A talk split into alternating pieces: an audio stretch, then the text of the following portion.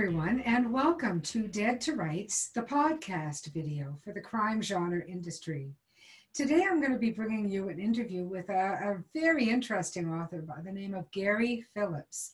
And if you go to his website, garyphillips.com, and that's Phillips with two L's, you're going to find that uh, it really is quite interesting and unique. I think he would consider himself an author of pulp fiction. And uh, I'll let his website speak for itself. And I'm now going to bring Gary on the line with us. So please give a big Dead to Rights welcome for Gary Phillips. Hi, Gary. Good to meet you, and welcome to Dead to Rights. Oh, well, well thank you, Donna. Thank you. Uh, I guess it's uh, sunny and bright there in Toronto, is it? It's very bright. It's very hot. It's um, really quite something. We're we're experiencing a heat wave that is completely un-Canadian in nature. Oh, I see. I see. Here we go. Where exactly are you located? I'm in Los Angeles. Oh wow! So you're used to this kind of heat and sunshine. Uh, yes, I and I uh, I'm very much a uh, uh LA. Bo- I was born and raised here, and when I go to uh, cold places such as Toronto or New York in the winter, I I suffer greatly. I, I, I love the heat. I bet. I bet it's hard to reacclimatize. It really is. Yes. Uh, we we get some very hot summers here, no question. But I think um, the last couple summers have really kind of beat the bank with it. It's uh, really been quite something. Yes. Now, I was visiting your website. What a fantastic place! That's really quite. Uh, well, I've got to I've got to update it. My but my wife is the technical person, so we got to spend some time and get it get it back in shape it looks really interesting, really very uh, quite wonderful. I was oh, good. saying in the intro that uh, it's it's well worth visiting. Would you consider yourself an author of pulp fiction? Is that? Uh... No, I, I, guess I'm primarily an author of uh, hard-boiled crime fiction, but certainly in the context, or I guess in the side um, venue of that, I uh, I certainly uh, am part of what they call, I guess now they call it the new pulp movement. But yes, so certainly some of what I write is pulp fiction, and certainly I think some pulp sensibilities show up in some of my other work. Well, uh, you know, hard boiled and noir is is a, a, favorite of mine. I really enjoy it. So, tell me a little bit about your latest novel. Uh, for starters, what is it called? I, I know that it features a, a Matthew Henson, but uh, what is the novel called? The novel is called Matthew Henson. Oh, it is. it's called it's Matthew Henson and the Ice Temple of Harlem. So it has a very pulp okay. uh, kind of name, uh, and it's set. And as we uh, mentioned, um, Henson was a real life uh, figure, mm-hmm. but like a lot of things we do here in America, uh, Donna, we uh, like to reinvent them in mythic proportion. I had noticed that. I had noticed that, that trend. Right. And so in that so in that vein, I have now uh, I think the term is retconned, uh, where you go back in and you re, redo the character. I have now uh, reimagined, retconned uh, Mr. Henson uh, in a story that is set in the tail end of the Roaring Twenties, uh, specifically 1928, during uh, what was called the Harlem Renaissance in, in Harlem in New York, and uh, sort of an intellectual and artistic uh, time uh, during that period. And so in that uh, in this story, he uh, encounters the likes of gangster Dutch Schultz. Um, Nikola Tesla shows up. Mm-hmm. Bessie Coleman, who was America's first black aviatrix, is his buddy, and she helps him out in in this matter as well as several other figures, historical figures. Uh, Queenie St. Clair, I should also mention, who was a very interesting woman, uh, the numbers numbers queen, a numbers mm-hmm. boss of Harlem. Uh, and Dutch Schultz is trying to take over the numbers racket. That's sort of one of the subplots in the book. Mm-hmm, mm-hmm. So all that's in the mix of this, uh, very much a, a, a pulp kind of action adventure story. I'm certainly familiar with Dutch because I've interviewed uh, true crime authors from time to time. Oh, on. And they like to talk about Dutch, yeah. Yeah, yeah, yeah. So it's Matthew Henson and the ice sculpture. Of the Ice Temple of Harlem. The Ice Temple of, I knew I was getting that wrong. So That's all right. Temple of Harlem. Okay, okay. And is this part of a series? Uh, well, we're, we're going to see, Donna. As as you know, in the book business, uh, it all depends on on the sales. so this yes. is the so this, so this is the first one. Uh, I'm hoping that uh, there are more to come. Uh, I have some notion of possibly doing a graphic novel as a kind of sequel mm-hmm. to this prose uh, uh, version, but we'll see. We'll see. But yes, one way or the other, I, I think uh, Matthew will show up in something else d- down the line he sounds like a fascinating character. And um, we had recently read, and I cannot come up with the title or even the author. If I could, you'd know it. I'm sorry for drawing a blank. But uh, set in that same time period, yeah. the gangster kind of era, and uh, everybody in my family tore through the book. We all just loved it. And oh, yeah. Only because I'm I'm interested in speaking with you, and so I I'm drawing a blank on anything else. Sorry. Let's put it that way. Instead of uh, exactly, that's right. Let's, let's, let's, I'm uh, having a blonde moment or something. Right, that's it. Let's just call it that, Donna. That's right. That's right. Well, it'll come back, but you know when it comes back, it'll be in the middle of something else, or it'll be in the middle of, of the night. Then, yeah, course. that's right. That's right. And yeah. I'll have to drop you an email. Oh, oh, that's what it was. Exactly. Oh, you'll have heard of it for sure. Yeah. That's it. Being in that genre, exactly. Um, tell me a little bit about how you came up with this website of yours. I've been looking at it here this afternoon, and it's it's really quite the labyrinth. Uh, yeah, I think that's a bit unintentional. I guess at some point we need to, and believe me, we actually did, but has been already now, I guess maybe, oh my goodness, maybe already a year ago, we went, we went back through and kind of uh, got rid of some dead weight and some some links that didn't work anymore and what have you. Um, well, you know, I've been I've been in this uh, in this crime fiction game since I guess I've been published since '94. Yeah, so '94. So what is that? 26 years, whatever. Yeah, however many years. years. That's right. So however many years that is, and so somewhat. So you know, tend to accumulate quite a few things and mm-hmm. not, not just novels, but you know, I've I've published a good many uh, short stories as mm-hmm. well as um, edited several anthologies. So that stuff is just sort of accumulated over time. So I guess mm-hmm. to some extent, I suppose the website represents that that's how I know a writer's writer when you're you're into the anthologies, you know. yeah, yeah, exactly. I, because you know we all start out, at least so many of us. I shouldn't be presumptuous, but many of us start out not really drawn to short stories until we really start getting our teeth into the art of the writing, and then we realize it really is all about the short story. That's where the novels come from. No, you're right. Absolutely. I, I, could I couldn't I could not agree more. Absolutely. And also I might I might add that for me the short stories are a way to sometimes experiment a little bit and and uh, change up the form and uh, fool around with point of view and things like things I might not do in a novel or things I might not be able to sustain in a novel. Exactly. I, uh, yeah, yeah. I think you can. You and can, there are ways for communi- for writers to communicate with each other too. Exactly. Um, I find like this is how we we kind of network, and we're like birds in the trees. This is how we talk to each other right. through our short stories. You know, exactly. it's like our calling cards. Yeah. No, that's right. It's true. Yeah. Yeah. So anybody who uh, wants to get to know Gary Phillips a little better, please look up some of his short stories. Uh, where where have they appeared? Give us a couple of. Uh, well, that's a that's a good that's a I have a good segue uh, for that, Donna. Uh, just so happens, currently there are I believe three anthologies that are out now that have a short story of mine. One is called "The Faking of the President." 19 stories of White House noir a little timely or what? Yeah, exactly, exactly. Uh, so that actually came out uh, a few, a couple of months ago from Three Rooms Press uh, uh, in New York, and uh, and so it's been doing quite well. In fact, they got a lovely write up, I believe, in last week's or last weekend's New York Times book review. So I have a short story in that. I have a short story that just came out in another, or, or, I have a short story in an anthology that just came out called Low Down Dirty Vote 2. uh, okay. See a certain theme. See a certain theme in my, my, my, my trend, yeah, trend, trend.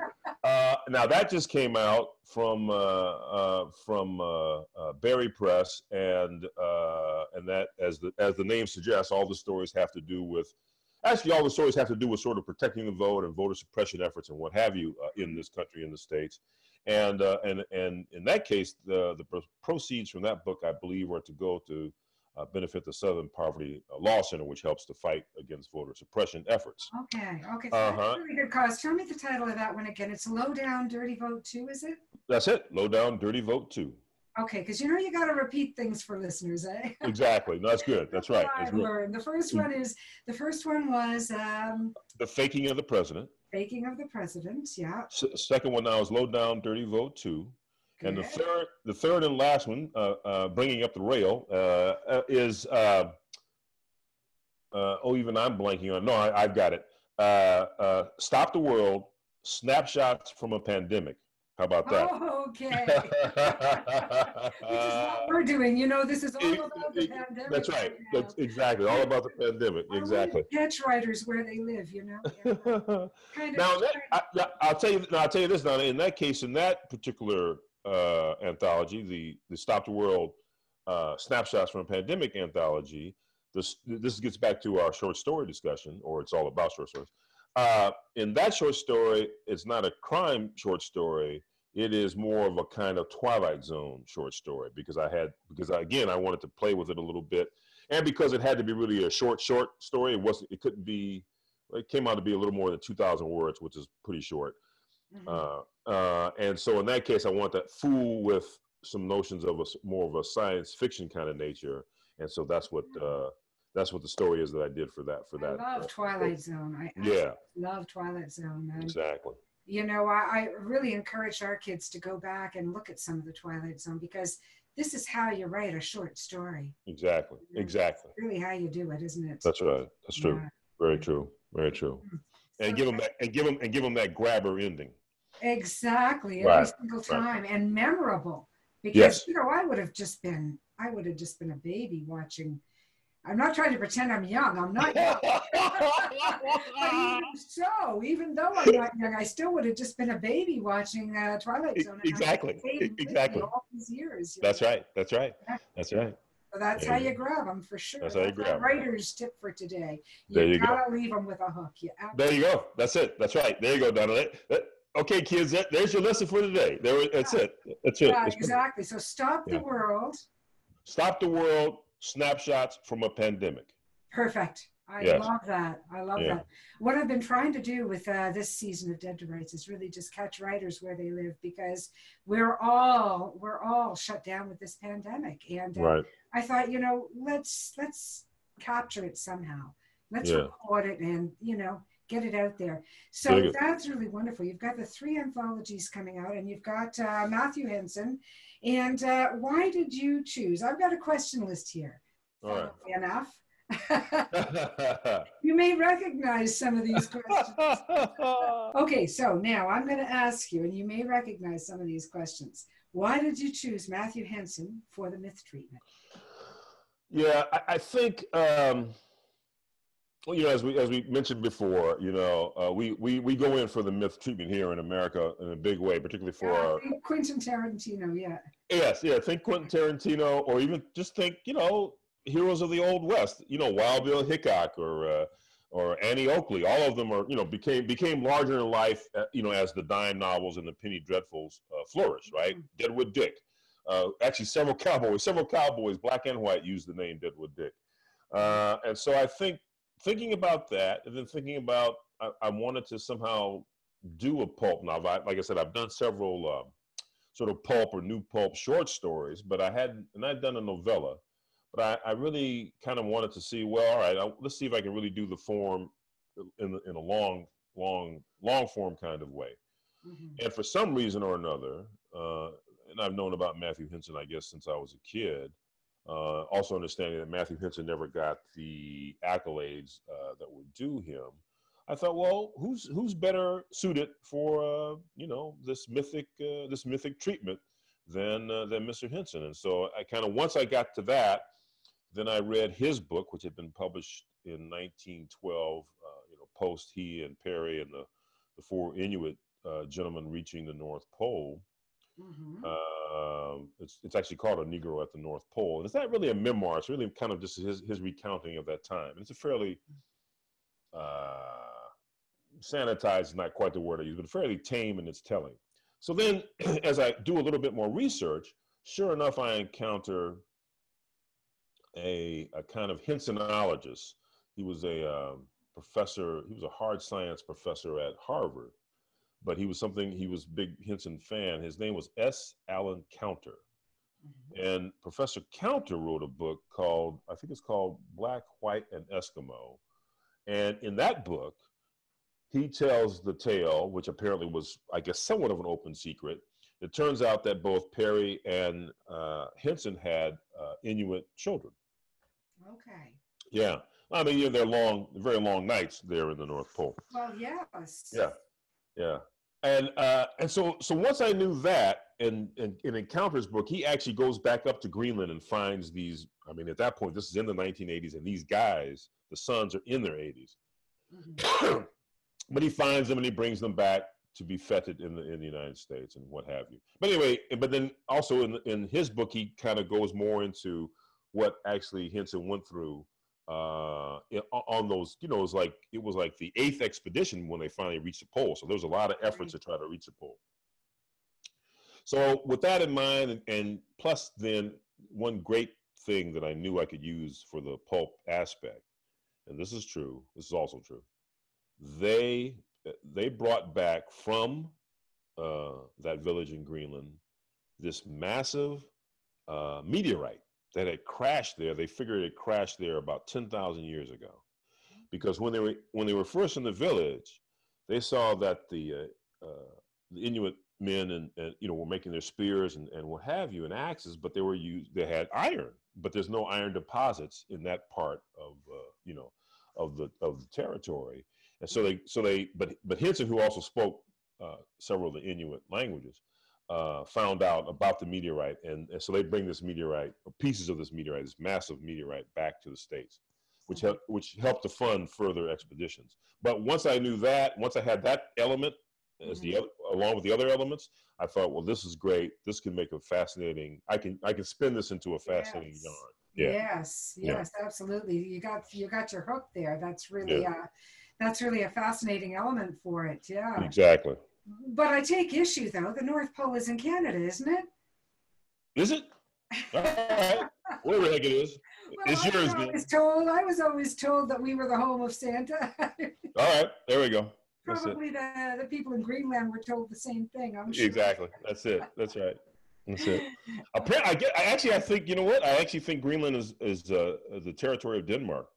Yes, it is. Yeah, it's territory of Denmark. Yeah. Yeah, yeah, yeah that's right. Yeah. There, there, you go. go. There you go. Um, how much? Well, you've already talked about the research, so I don't know that I need to ask you that again. but uh, uh, are there any other things that you had to look into to develop this? Oh, you know, uh, uh Donna, uh, because I'm using, uh, in some cases, characters I created, in some cases like Dutch Schultz and Queenie St. Clair, I'm I'm fictionalizing them, but they were real people.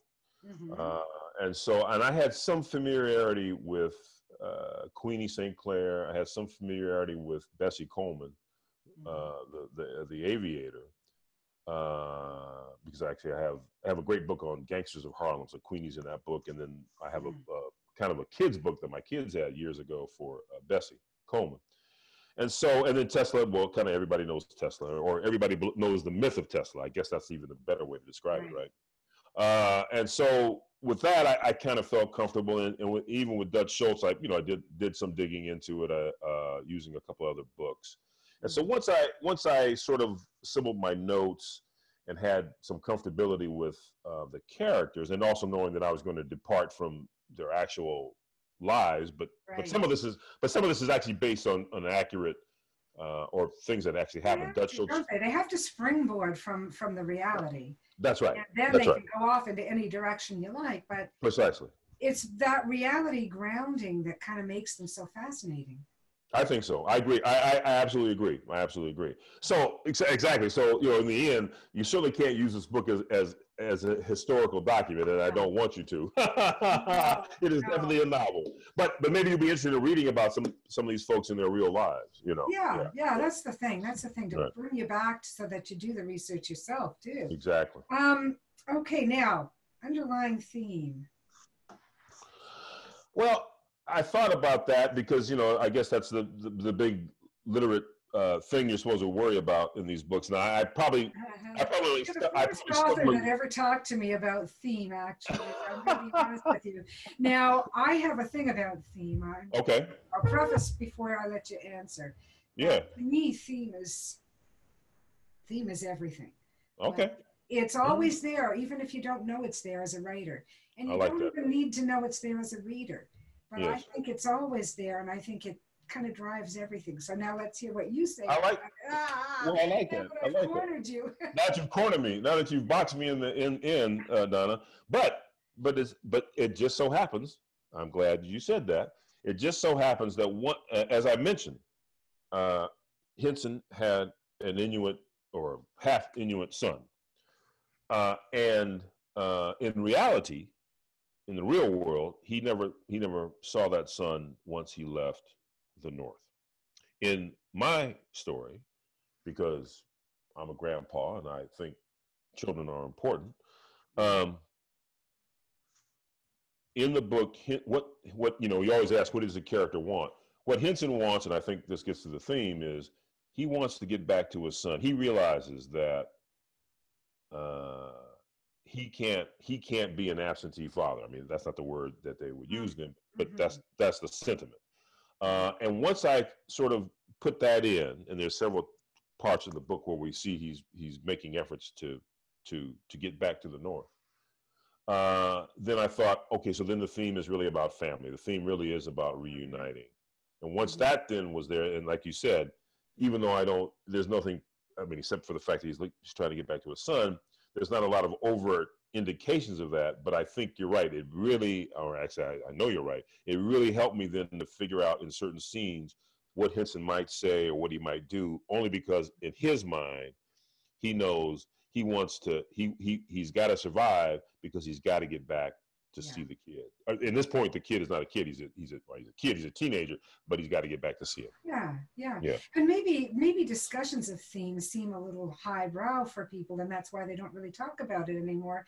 But maybe a better way to to to maybe a better word to pin on it is drive. Yes, I like that. characters. Right, that's right. It really is, you know, Yeah. going to be the underlying theme of your Right. story because it appears in every exchange. That's right. That's a good point. That's a very good point. And the, and the notion of, you know, not every exchange is people yelling or shouting at each other, but every exchange, you kind of want to have a bit, little bit of tension underlying there to make it That's, right. Make it, you know, our characters are two different people, so they want something that's not necessarily always the same thing. Yeah, Yeah, exactly, right, exactly. Right. Yeah, yeah, that's that's a great answer. Thank you very much for that, Gary. oh, it was a good setup. It was a good setup. now, the last thing, the last thing on my question list, and you see, I'm not lying. I have a question. No, I believe you. I believe you. The last thing on my question list is, uh, what is your writing routine? I, uh, you know, uh, it used to be, it used to be uh, when I had a, a nine to five job, which has been some time ago. But when I had a nine to five job and I was a younger man and the kids were small, I mean, my grandson's small now, but my kids' kids were small. Uh, w- you know, I'd come home at night and, uh, and I had, I worked as a, uh, I don't know if you call them this in Canada. But anyway, you know, community organizer, and I worked in nonprofits and what have you, social change organization. I guess that's the best way to say it. Yeah. And, uh, and so did my wife. And so sometimes this would trade off about who was getting home at what time at night. But when I would come home at night, and maybe the kids are in bed, or I help put them to bed, or read them a story, and what have you, I might work from uh, you know 10 uh, p.m. at night to maybe two in the morning, and go to Oh, bed and get up Oh, yeah, and do it all over again. Now, now, of course, I'm. It's lucky. I'm lucky if I'm awake uh, at 10 uh, p.m. at night, right? Oh, God. So- yeah. Yeah, yeah, yeah. Let alone try to do Nothing to do with our age, people. Exactly. to do with our age. exactly. Uh, so my routine now is, and and and also because I've I've I've you know been somewhat blessed, I think, in the last few years to uh, have uh, income derived from my writing, and as well as I've I've worked a little in TV. Mhm, Uh, I get up in the morning and I write. mhm. And for instance, right now I'm working on a book, another book. and usually my my goal is to meet my uh, quota for the day. Usually the quota is around eh, 1200 maybe, but today I got 1500 words. But usually that's it, right? Between 1200 and 1500 words. So what is that? Four and a half, five pages, maybe double space. Mm-hmm. Uh, if and, and, I hit if I hit the mark. Uh, some days, as you know, uh, the the words flow as if oh, yes. You know as if the angels were Exactly. right. It's a, exactly. It was just writing itself. The angels are just speaking the words to me, and I and I'm I'm merely their their their their conduit upon uh-huh. which uh, you know the page.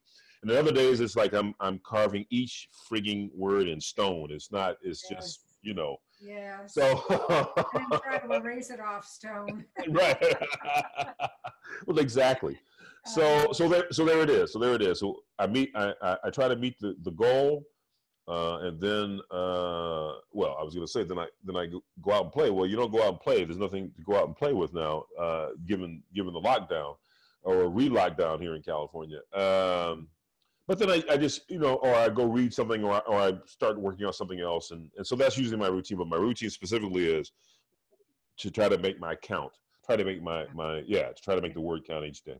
Yeah, that's very disciplined, Gary. Very yeah. disciplined, and uh, it's funny because almost all the writers that I talk to have a discipline of some kind. Right. Like they really do. And you can't do this. You can't do this with any kind of fortitude if you don't have that discipline. I agree. Absolutely yeah. agree. Yeah. And even if and even if it means you don't make the count each day, that's okay. You, are as we know, it's, it's about consistency. You got to just keep yes. hitting it. Yeah. Yes. Yeah. It's about consistency, just like exercising. Exactly. Same exactly. thing. It's about consistency, you know. There now, you go. going going away from the list, I got some questions of my own. Here. Oh, sure, sure. absolutely. Who are your favorite writers? Uh, uh, uh, uh well, I mean, that's an easy answer because I'm just going to name dead people uh, because I don't want to get in trouble. That they can't argue, yeah. They can't argue, and and I don't get in trouble because they're not here, right? Uh, so it's funny. I just I just did something where I had to not quite answer that, but this one I'll just give three, I guess. So one is uh, Dashiell Hammett because he was Dashiell Hammett and he's the Godfather. Dashiell Hammett is the name I was trying to come up with earlier. Okay, there we go. Because yeah. he's the he, he's the Godfather of of, of the private eye novel. Mm-hmm. Uh, and you would, and the second answer, uh, second writer, and you wouldn't necessarily see it in my work, and I believe he has Canadian roots, uh, would be uh, Ross Macdonald, uh, whose real name was Kenneth Millar, right? Uh, he was born in California, but I think his folks, or one of his folks, is from Canada. Uh, and the Lew Archer books, which I stumbled upon as a, I guess, as a teenager in my early teens or in my early twenties. Uh, just they still, they, I don't know, they, they're just something about his telling of the stories and I don't know the psychological underpinnings in, in the stories and what have you. Talk about theme, right?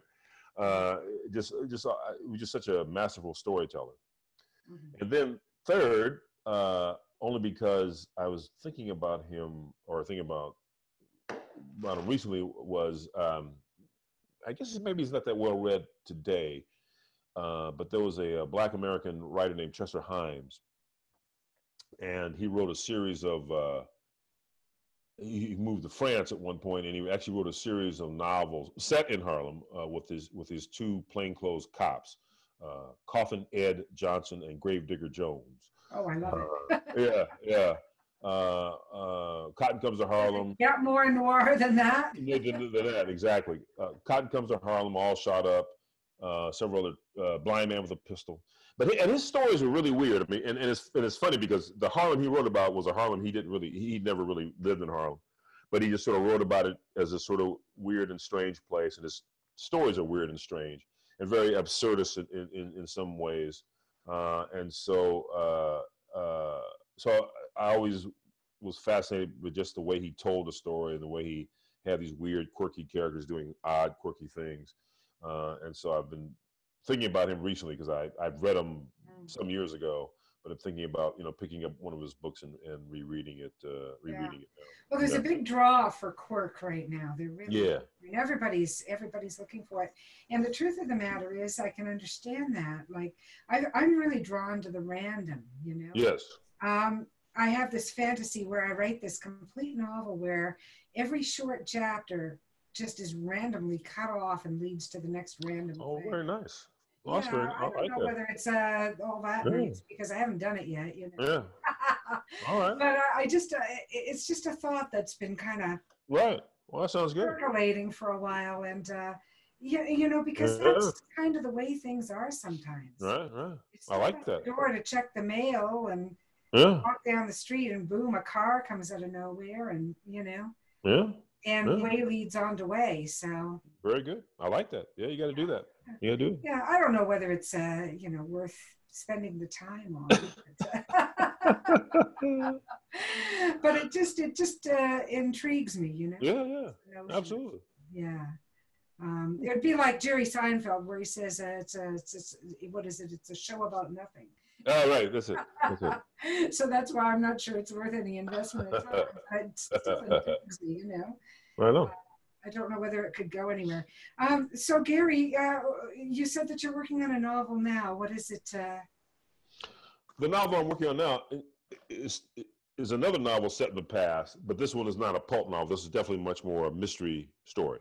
mhm, It's set in Los Angeles in 1963, mhm. uh, which is a very specific time period, uh, but very very specific time within the time period, which is to say, it's set uh, in April of that year because uh, Martin Luther King came to Los Angeles. He'd been to Los Angeles several times before, but he particularly came to Los Angeles at that point to um, help raise money for what would become the what would be the March on Washington in August. Mhm. Uh, and in my story, my protagonist uh, is uh, yet another character loosely based on a real life person. He's a freelance photographer. You ever heard of a character named Weegee?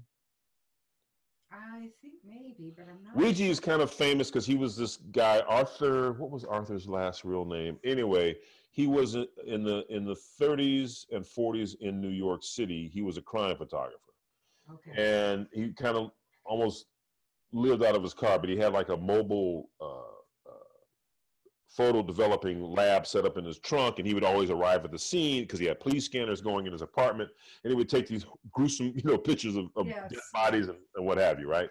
And in fact, there's a there's a there's a movie with uh, Joe Pesci. I forget the title of the movie. Yes. Some some years ago, where he's he's the character he plays is based on this character. Yes. Right. So so taking that sensibility of Weegee, I I imbued imbued my character, uh, Harry Ingram, in L.A. with that. So he's a kind of a crime photographer guy, and and what of course he stumbles on upon is he, when he's going to take shots when when or take pictures when uh, King comes to town because King spoke at a big uh, hmm stadium, big rally. Uh, but of course, what he stumbles onto is that somebody's out to kill Dr. King, and that's what he that's what he gets involved in. hmm Well, that sounds Yeah. pretty fascinating. No, when, so. when do you expect that'll be? Uh, Well, it's it's it's it's under contract, so I have to turn it in at some point, and uh, uh, uh, hopefully, well, the way it works now, who knows? Everything is messed up because of the virus, but uh, probably won't be out till later part of next year. okay. Yeah, Okay. yeah, yeah, yeah. Uh, does it have a title yet, or uh, work? Yes, one shot Harry. One shot Harry. Okay, so Yeah. you have to look for that in 21. Yeah, yeah, All right. There we go. All right. yeah. Gary, thank you very much. You're just a wonderful interview. I really enjoyed that and having you on Dead to Rights. Well, well, I appreciate it so much. It's been it's been a real blast.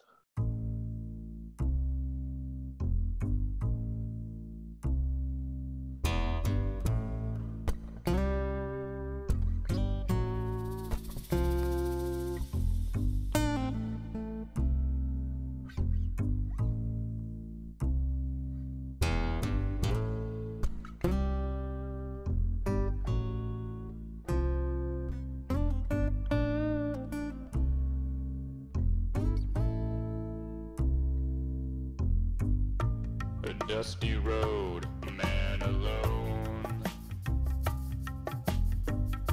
His vital signs go on hold.